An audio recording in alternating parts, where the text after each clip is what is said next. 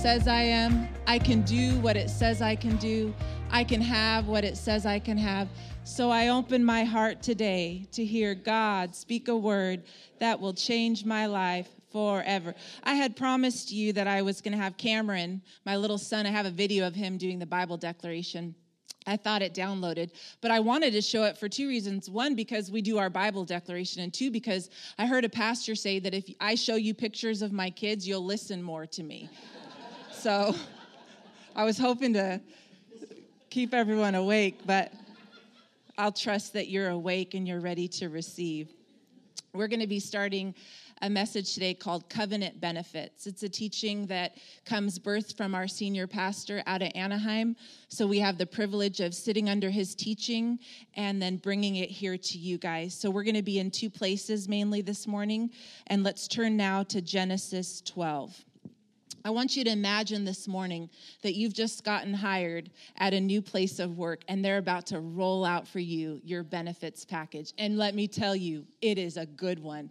And you're in this meeting and you're expectant. You're going to hear some things this morning about the benefits that are available to you as a believer. And I hope that after we leave today, something of, of hope is ignited in you for what you're a part of. Amen. We're going to be in Genesis 12, verses 1 through 3. In this text, God comes to one man and says to him, And you, all the families of the earth, shall be blessed. So blessed. So God is not just speaking to Abram regarding his family, but he's speaking to Abraham with you in mind. It says, Abraham, in you, all the families of the earth shall be blessed. How many of you are on earth? Three of you? Someone. How many of you are in the house of God today? So you're included in this promise. This promise is for you. He says in verse 2 of chapter 12, Genesis, I will make you a great nation. I will bless you and make your name great, and you shall be a blessing. Well, can you imagine this? This is a guy, just a regular guy. He's being told by God Almighty, I'm going to make you a great nation. A nation. Can you imagine a human being told, I'm going to make you a nation? There's a landlord, Abram says, and people already occupy this land. And God is saying, I know, I'm going to get those people out of the land. I'm going to give it to you, and I'm going to multiply you and make you a great nation. Can you imagine? We get in the Word of God and we think this is common. God is radical. He speaks radical vision to ordinary people for extraordinary results. So he's telling Abram, I'm going to make you a great nation. And Abram's like, Are you serious? First of all, he's got the odds stacked against him. He's in his 70s. Okay? So you're thinking, like, I mean, you, like 20 year olds think they've missed their life because they haven't. Can you, you, that's this generation. They think, like, I'm 24 and I haven't made a million, but where's my life? Is this to happen for me? Imagine this guy, 70 years old at the time. God's coming into him and he's got a barren wife I'm going to multiply you, make you a great nation, and his wife is barren and he's old. He says in it says in verse 3, I will bless those who bless you, and I will curse those who curse you. And in you all the families of the earth shall be blessed. This is Abram, and he's from a place called Ur. Abram from Ur. Abram from Ur is going to be this blessed man, and all the nations and all the people of the earth are going to be blessed through Abram from Ur. That's like we used to have this joke about Riverside, but I know there's people from. Is anyone from Riverside? Holla. I love Riverside. But you know, there's those jokes like that, or we talked about those places like are just pit stops, you know. Abram from Ur, ordinary guy, barren wife, old in years, 70 years old, and God is coming to him and telling him this great thing. Everyone knows Father Abraham. You come on, guys, you know that song? Ready? Father Abraham had many sons. Many sons had Father Abraham. Okay, see? Popular, right? Because When the word of God comes and gives a promise, it's no joke. It will exceedingly bear fruit, popularity, gain ground, see results. Look, everyone knows that song who's been in the house of God in the church. And then we also know that three major religions, Judaism, Islam, and Christianity, all call him Father Abraham. I'm not saying God intended for all these other religions, but we are clarifying Abraham's popular.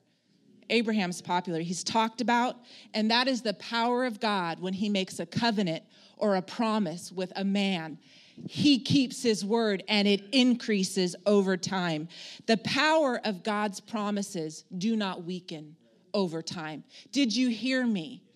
The power of God's promises in your life do not weaken over time. You may not see it yet, but they are not weakened. They are not weakened. The power of God's promises do not weaken over time. And thank God that Abraham believed God when he was given the promise and started to walk with him. He believed God and began to walk with God. Let's go to Genesis 17, verses 1 through 4. When Abram was 99 years old, it's, got, it's gotten older. It's been 24 years or so since the promise. When Abram was 99 years old, the Lord appeared to Abram and said, I am Almighty God. Walk before me and be blameless, and I will make my covenant between me and you and will multiply you exceedingly. Then Abram fell on his face, and God talked with him some more, saying, As for me, behold, my covenant is with you, and you shall be the father of many nations. This is 24 years after the original promise, the Lord appears back to him and says, I am Almighty God. You ever been in that situation? There's some time past when you heard a promise and you're trying to believe for those things to come to pass. I know my dad has been believing for probably 30 years for salvation for my brother who walked away from the things of God when he went to college and began to get smart, you know? and he reasoned himself out of faith because he's a brilliant thinker. Sometimes you got to keep it simple for the smart ones, you know? simple, simple. But 30 years, every day, he's going before the Lord for salvation, for, for ministers to come towards my brother and, and speak to him. So this is 24 years after God gave the promise to Abram, and he's not seen it happen. In fact, since then, he's gotten a little older, and not to be, but there's no pills for Abram. There's nothing to help him and his wife have be a little more fruitful. And his wife is barren. There's no pills. There's nothing you can take to help this situation. They're older now. And the Bible even says in Romans that describes Abram's body as good as dead. So it's not just her, his wife's problem. He's got a problem too, and no resources to help him in this situation. Looks unlikely, looks impossible. You have any impossible situations in your midst? You have some things that you think, God, you gave me a promise, but this looks as good as dead. I'm telling you, hold on here. You're going to see the goodness of the Lord. You ever felt like that? Promise, lots of time passes, things look even worse than before. You're like, this looks not not even just the same. This looks worse. It looks like things are getting worse, Lord. He fell on his face before God and talked with him. I love that. I love his heart before the Lord. Fell right on his face, and God began to talk to him. Abraham believed God and he walked with God. Between the, the place of promise and the manifesting, there's the in between. Anyone spend some time in the in between? I felt like I bought an apartment in the in between. Sometimes I set up residence in the in between, but it's not your place to remain. But in that in between season, Abraham walked with God. He didn't compromise. He didn't take matters into his own hands. He didn't try and bear fake fruit. He just waited on God. He waited on God. He believed the Lord. God unfolds greater plans. Listen to this. In the original promise, God tells Abram, I'm going to make you a great nation. And then he comes to him in this text and says, And as for me, behold, my covenant is with you, and you shall be the father of many nations. So, in those 24 years that passed, he goes from being told, a nation to many nations. I want someone in the house of God who just heard that to realize that while you've been waiting, while you've been waiting, the vision of God has been expanding over your life. I'm telling you, someone needs to give God some praise because you have just realized that your waiting is expanding the vision God has for you. Nothing's changed. Still a nation. That's mighty. But in the meantime, God has made bigger and greater promises to Abraham. You have no idea this morning how big the plan of God is for you. Receive the promises of God. Believe the promises of God. Your job is to believe. God, I believe that you're in our midst and my kids will be saved. God, I believe that you're going to deliver me on the other side of this oppression or depression or whatever thing. This financial mountain is coming down. You've promised me that if I'm a tither, you just trust the Lord and He will begin to expand. Promises will go 24 years but he went from a nation to the father of many nations. Whew. Galatians 3 13. And through Jesus, this promise is going to come to pass. It says, Christ has redeemed us from the curse of the law, having become a curse for us. For it is written, Cursed is everyone who hangs on a tree, that the blessing of Abraham might come upon the Gentiles in Christ Jesus, that we might receive, we might receive the promise of the Spirit through faith. When God came to Abram and made his covenant between God and his seed, God and Abraham made a covenant and he believed God. And 500 years later, after this, the Jewish people are coming out of Egypt with Moses, and they are given the Ten Commandments. The Ten Commandments represent about 600 plus laws or statutes or way to live. So within those Ten Commandments, 620 something commandments on how to live, how to treat people, how to deal with conflict. If you're, you have your friend's donkey and the donkey falls in a ditch, who's responsible? That kind of stuff, important stuff, you know? Basic stuff that makes total sense to us in South Orange County. The right way to live. These laws are the right way to live, the statutes, how you punish people out of alignment, who's responsible for what. God knew that the people would not be able to obey the law. God knew when the law was given that the people would not be able to obey the law and they would realize their need for a savior. The law was given to provoke them to long for a Savior. So when Jesus came, there would be a longing and they would see it and they would recognize there's no way. You and I cannot keep the law. The, you know what the law does? And this is a word from the Lord. This is not part of the notes. But if you kept the law, you had the blessings of covenant. But if you broke the law, you were cursed. The law condemns. I need to stop for one minute because the Lord prompted me in my studies that there are people that are sitting under condemnation this morning. I want to pause for a moment and say I received a letter this week from a family, a new family who visited our church. And in essence, she said, The winds of adversity have swept through our family this week. And she went on to say, The root of all problems is, in essence, condemnation. And we've been talking about roots and fruits, haven't we? At the root of problems is condemnation, and condemnation causes great fear. And fear is the root of all stress. So you can imagine at the deepest place, condemnation. And then after that, you see fear. And fear. So, fear, stress, those things are the leaves on the plant, but the root is condemnation. Co- condemnation, there will be fear when you're under condemnation. There will be stress when you're under condemnation, and there will be manifestations of the curse. The covenant benefits to you and I are described in Psalm 103. Bless the Lord, O my soul, and forget not all his benefits. He forgives all your iniquity. So if you're under condemnation, you don't feel forgiven. He heals all your diseases. If you're bound with sickness and bondage in your body, you could be feeling under condemnation and the curse.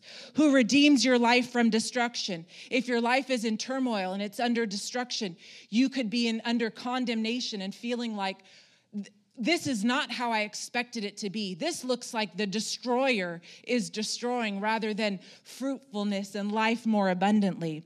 Who crowns you with loving kindness and tender mercies. If you have a voice speaking into your life in the night hours that is unkind, intolerant, and impatient, you could be under condemnation who satisfies your mouth with good things so that your youth is renewed like the eagle? Are you fatigued?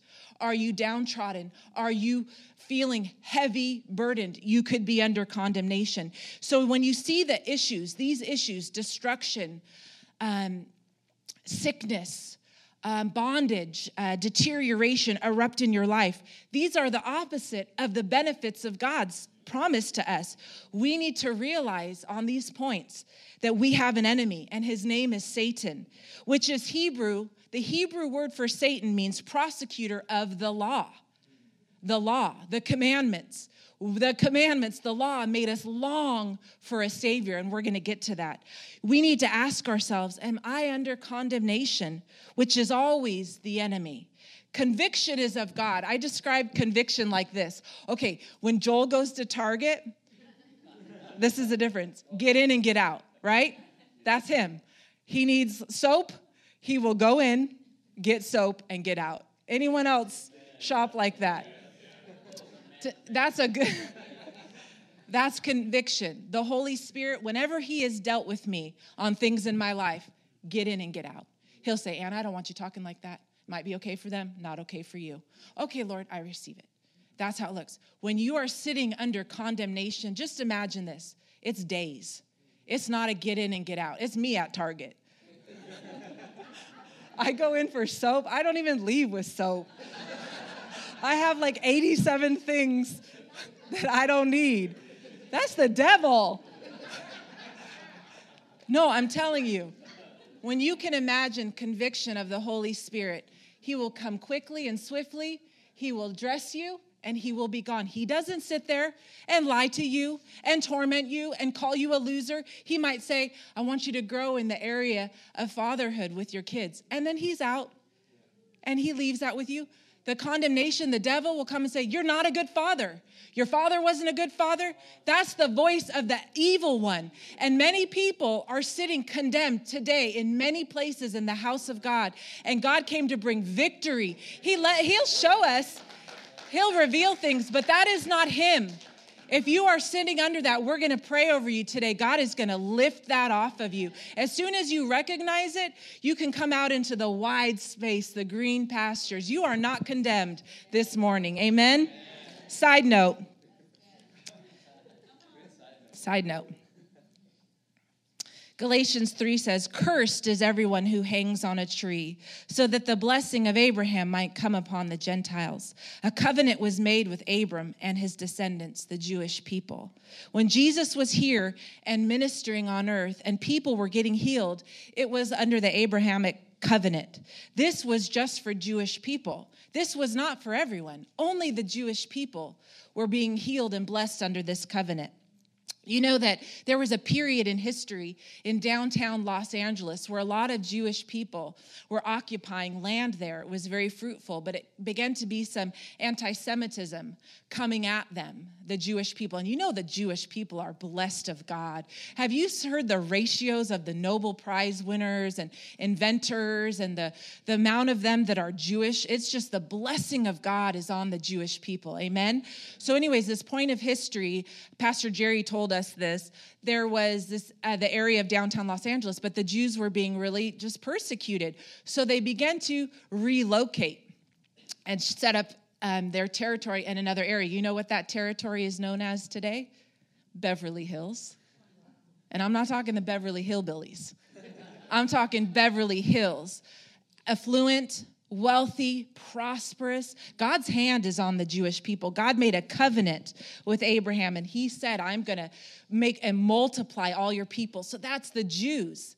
But then the the Bible says that Jesus came as a mediator so that you and I, the Gentiles, the other people, could be receiving that same blessing that God promised over the Jewish people for you and I. Let's get into that.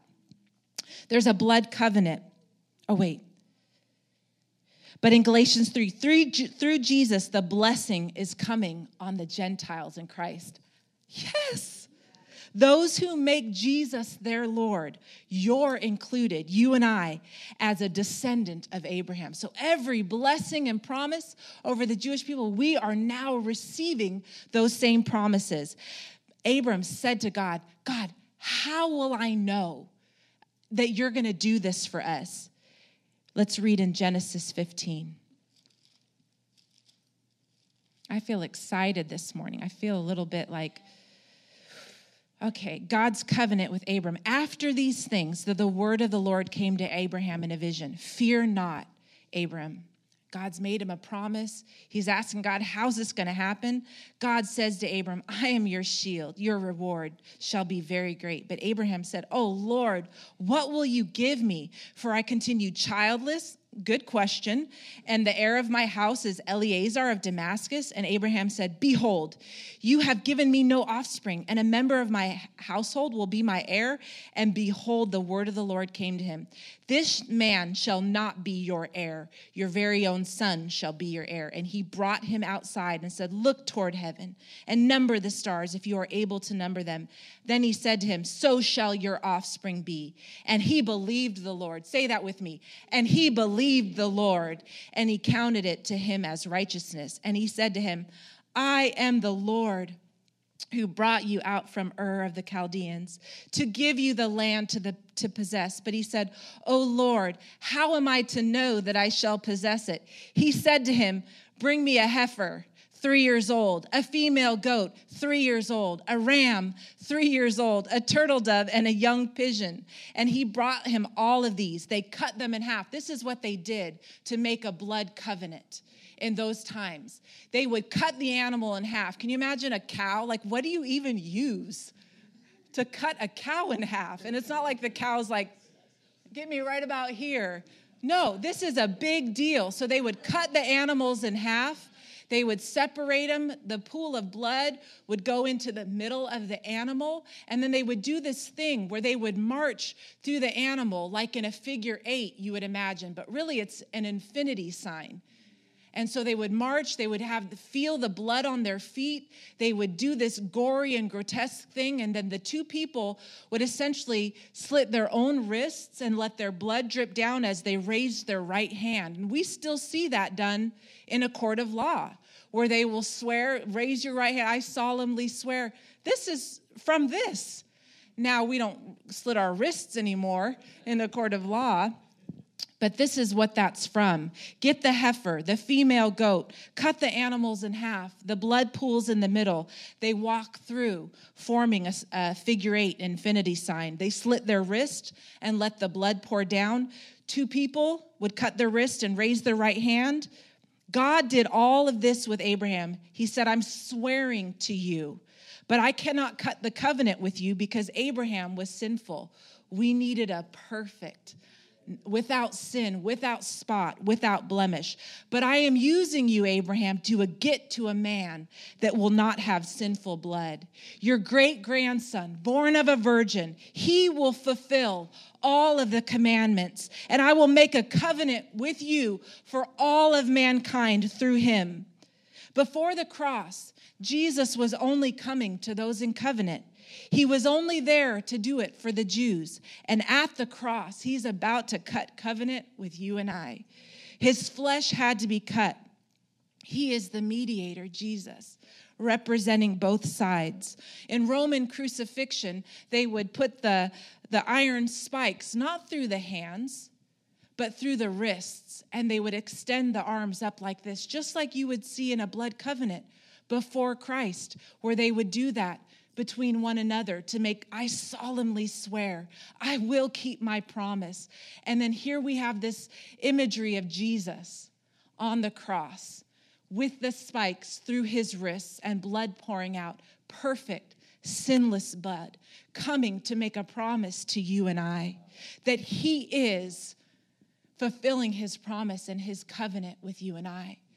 There is no deterioration in the promise. All the benefits of Christ belong to us. You can say today, there is healing available to you. There is restoration available to you. There is tender mercies. Does anyone just need the tender mercies of a loving Father this morning to wash over hardened places? We get so hard. You know what I mean? We just put up this, our guard. We're so defensive. God's tender mercies want to flow this morning over you. He is faithful and good. There's an example of this. Are you guys with me? Uh, you know how you for those in the house of God that know me, you know I'm just like a I just teach inspired. So this is deep. But this is good. This is the truth of what we are have access to and what belongs to us as Christians, covenant people. When we say you're in covenant, you know what that means now. He shed his blood as to show his faithfulness to the promises over your life and my life. Listen to this in chapter 7 of Mark, verse 24. This was before um, Jesus cut covenant for the Gentiles, for the Greek, for the other people. It says, A Syrophoenician woman, her faith she and from here there he arose and went away to the region another region and he entered a house and did not want anyone to know. Jesus gets tired too. He needs to rest. He did not want anyone to know, yet he could not be hidden. But immediately, a woman whose little daughter was possessed by an unclean spirit. Oh, I'm reading out of my ESV. Sorry, Stephen. Look on the screen, you guys. I brought my Bible, but I had it written here. Our senior pastor uses New King James Version predominantly, so. So, verse 25 For a woman whose daughter had an unclean spirit heard about him, and she came and fell at his feet. The woman was a Greek, a Syrophoenician by birth, and she kept asking him to cast the demon out of her daughter. But Jesus said to her, Let the children, that would be the Jewish people, the people in covenant. Let the children be filled first, for it is not good to take the children's bread and throw it to the little dogs. Now, he's not calling this woman and her daughter the dogs. He's just saying the priority, it's like if you're at your dinner table, your priority is to feed yourself. Now, if there's any left over, anyone have dogs? Did Anyone think their dogs are as great as people? Their dogs are awesome.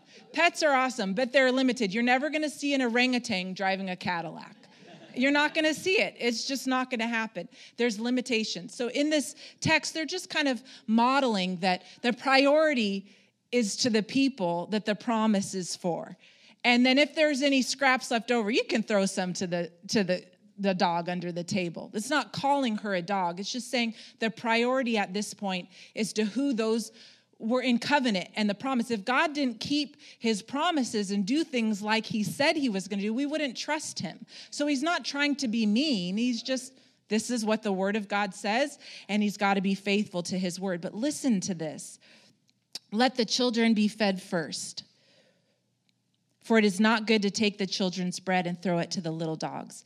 And she answered him and said, Yes, Lord. Yet even the little do- dogs under the table eat from the children's crumbs. This woman had faith. She was saying, Even the dogs get the, I'll take the crumbs, I'll take anything when Jesus came on the scene, remember that woman that was bent over 18 years? He said, That's too long for that. Be healed today. That's our God. He wasn't going to be motivated by the realms of things. He said, Be healed. Your faith has made you well. And here in this text, he said to her, For this saying, for her even saying, We'll take even the crumbs. Can we just be healed? Will you heal her? He said, going your way, the demon has gone out of your daughter. Praise God. And when she had come to her house, she found the demon gone and her daughter lying on the bed. Praise God. He has kept a covenant, He has kept His word, and He has brought healing to you and I today. Rebecca, would you come? We're going to close out. Whew. I want to address more the condemnation. The I feel because the curse is has to do with the law. You trying to measure up. That was the cursed place. You trying to produce the fruit and and, and appear a certain way before the Lord and do your all of this. And it's especially vulnerable for those who are have a personality for perfectionism. Do I have any perfectionists in the house of God? Thank you for raising your hands. God sees you. And so this is a vulnerable place sometimes for you if you feel like I didn't measure up this week. That the voice of God would say, I love you, beloved. My kindness is for you this morning. But the voice of the adversary would come and say, You're awful. There's a big difference between you're awful and let's work on that. Amen? The Spirit of the living God comes gently, tender mercy, loving kindness. He comes to beckon you into a place with Him. The adversary comes to hold you down to keep you defeated, to spend days lingering in condemnation and, and fear and feeling like uh, at the, at the base that you're not worthy for God to use. You're not worthy. The promises are not for you. If you could measure up, they could be for you, but they are for you this morning. The Spirit of the living God would say the promises are for you today. So let's bow our heads. I'm going to pray over you. Heavenly Father, we thank you first and foremost that you are a covenant keeping God. Thank you, Lord, for coming in your shed blood to confirm your promises over us today. Jesus, in the posture of this atmosphere, we just want to come before you, Lord.